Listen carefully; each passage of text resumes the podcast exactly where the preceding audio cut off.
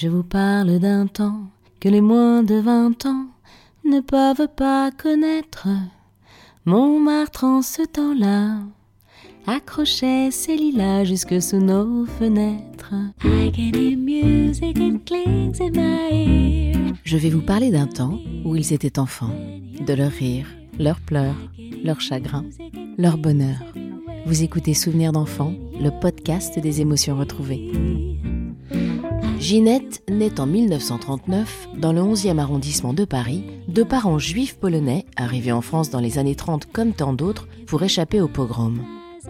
C'est avec beaucoup d'émotion qu'elle nous raconte son enfance, pas tous les jours facile.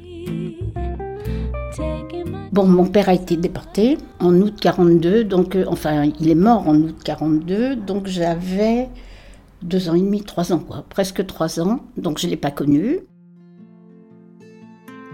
J'ai été cachée, alors je ne sais même pas si c'était avec ma mère ou pas. Quand je suis rentrée, ça devait être en 45, quelque chose comme ça.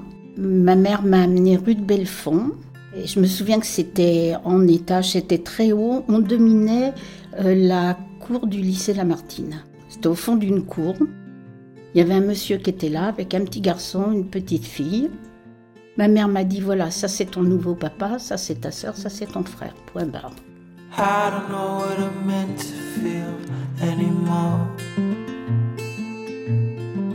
Quand je posais des questions, ben non, c'était trop petite, tu peux pas savoir, euh, tu peux pas. Enfin bon, bref, voilà.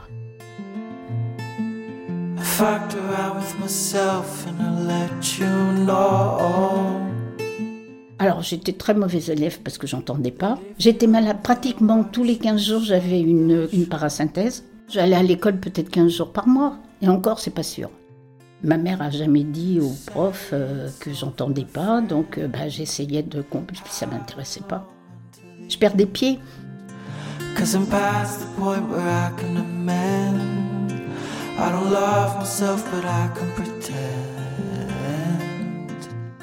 Ah, me parlez pas de mes habits. J'avais toutes les fringues de ma sœur. J'ai eu un manteau bleu clair. Ça a été l'horreur. Elle l'avait porté, je sais pas, 2-3 ans, parce qu'on achetait beaucoup plus grand hein, pour, euh, pour que ça dure un peu.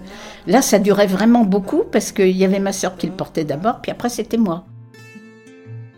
Ah, j'étais mal fagotée, oui. Toujours. Enfin, toujours jusqu'à l'âge de 16 ans, à peu près. Puis après, ma soeur est partie, donc les fringues, c'était pour moi dès le départ, quoi. Mais non, j'étais, mal fagotée, j'étais grosse, j'étais moche, j'étais à l'école, j'avais une, prof de gym, j'arrivais pas à monter à la corde à nœuds. Oh, j'étais très nulle, hein. j'allais pas à la piscine à cause de mes oreilles. La prof de gym, elle me détestait. Et elle me disait, mais bouge ton, tes grosses fesses, allez, pousse, monte. Elle était odieuse.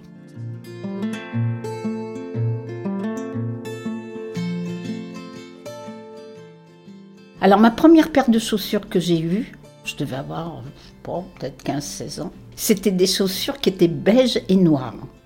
Je m'en rappelle très très bien. J'ai dormi, mes chaussures à côté de moi. Je me suis réveillée au milieu de la nuit, j'ai allumé la lumière pour voir si mes chaussures étaient toujours là. C'était la première fois que j'avais été avec ma mère chez un marchand de chaussures pour m'acheter des chaussures.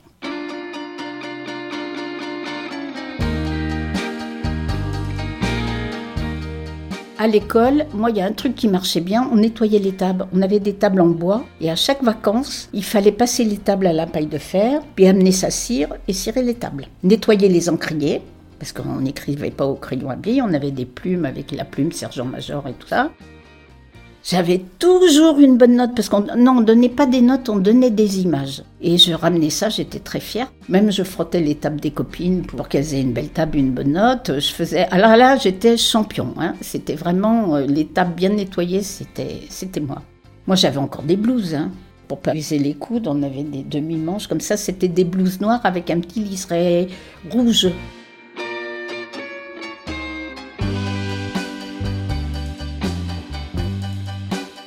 Devais avoir 13-14 ans. Mon frère, son meilleur copain d'école, avait la télé chez lui. Il habitait rue des Vinaigriers.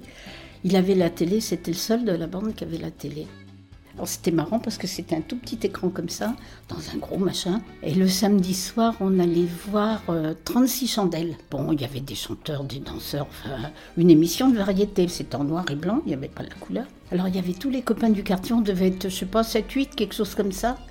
Et le papa qui était maître d'hôtel, nous préparait des petits, des petits sandwichs, enfin, je sais pas, des petits trucs, et puis il passait comme ça, puis on se servait. En plus, c'était délicieux, j'avais pas l'habitude de manger ça. C'était formidable.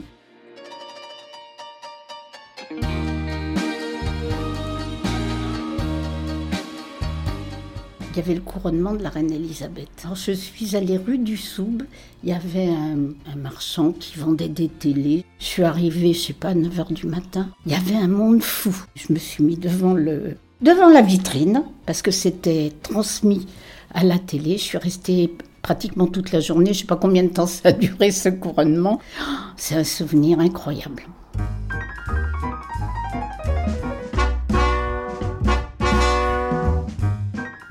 Me souviens très bien, j'allais avec ma mère, j'adorais ça. Elle avait une modiste. Elle s'appelait Jeannette. Et elle essayait tous les chapeaux avant de les mettre sur la tête de ma mère. Et moi, j'étais. Je trouvais que c'était beau, que c'était bien comme métier de faire des chapeaux comme ça. Enfin, je la vois encore très bien, cette Madame Jeannette, toute petite, toute menue.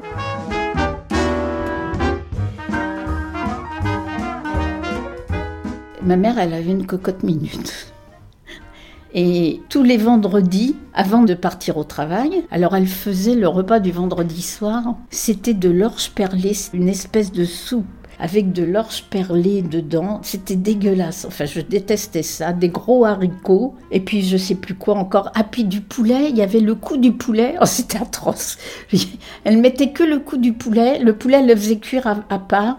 Je me souviens un jour, elle m'explique, elle me dit je dois partir quand ça va faire tel bruit. Pchit, comme ça, tu fais ça, ça, enfin bon, elle m'explique, elle m'explique deux fois parce que le premier coup, je n'avais pas compris. Et puis bon, bah, ça commence à faire euh, pchit, enfin, comme je. Je sais pas ce que j'ai fait. Tout a explosé. J'ai pété la fenêtre parce qu'il y avait une fenêtre évidemment dans la cuisine. Euh, la fenêtre est partie. Elle a volé en éclats. C'était l'horreur. Pas de téléphone, comment tu préviens? Bon, les pompiers sont arrivés, ils ont. J'étais en pleurs. Et le soir, quand ma mère est rentrée, je me suis fait engueuler, mais je me rappelle. Au lieu de, au lieu de s'inquiéter pour moi, je me suis fait engueuler. Alors, j'ai jamais eu de, de cocotte minute. Alors là où je me souviens de cet appartement, c'était une horreur, c'était 49 rue de Cléry. Alors là, c'était au premier étage, un taudis.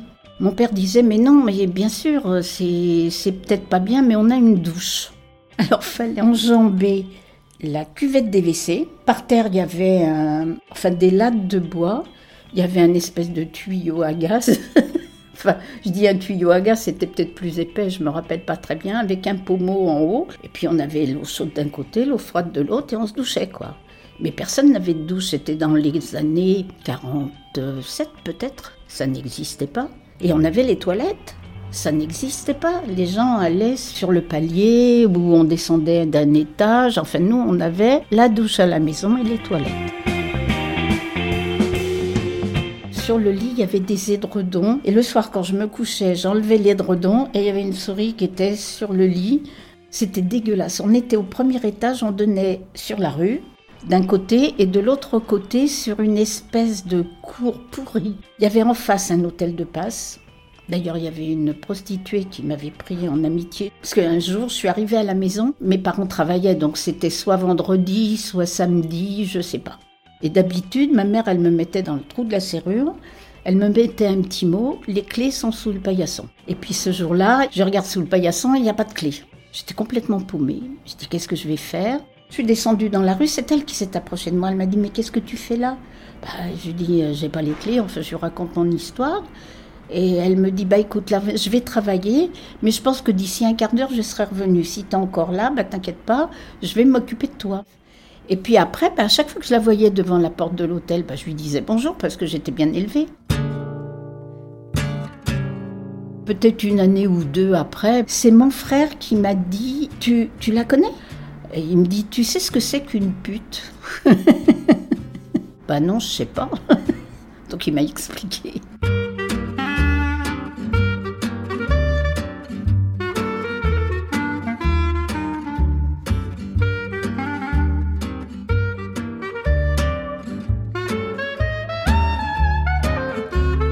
Alors je me souviens d'un truc, j'ai été regarder sur internet. Alors là j'étais déjà grande, parce que c'était paraît-il en 55, Gilbert Bécaud est passé à l'Olympia. Et j'adorais Gilbert Bécaud. Et je me souviens avoir cassé des sièges. Je me souviens qu'avec ma copine, on a pris un siège qui était déjà peut-être, peut-être, à moitié démoli, on l'a foutu en l'air, on était contente, on tapait dessus, enfin c'était... Oui, oui. Ah non, mais ça, je me rappelle très très bien.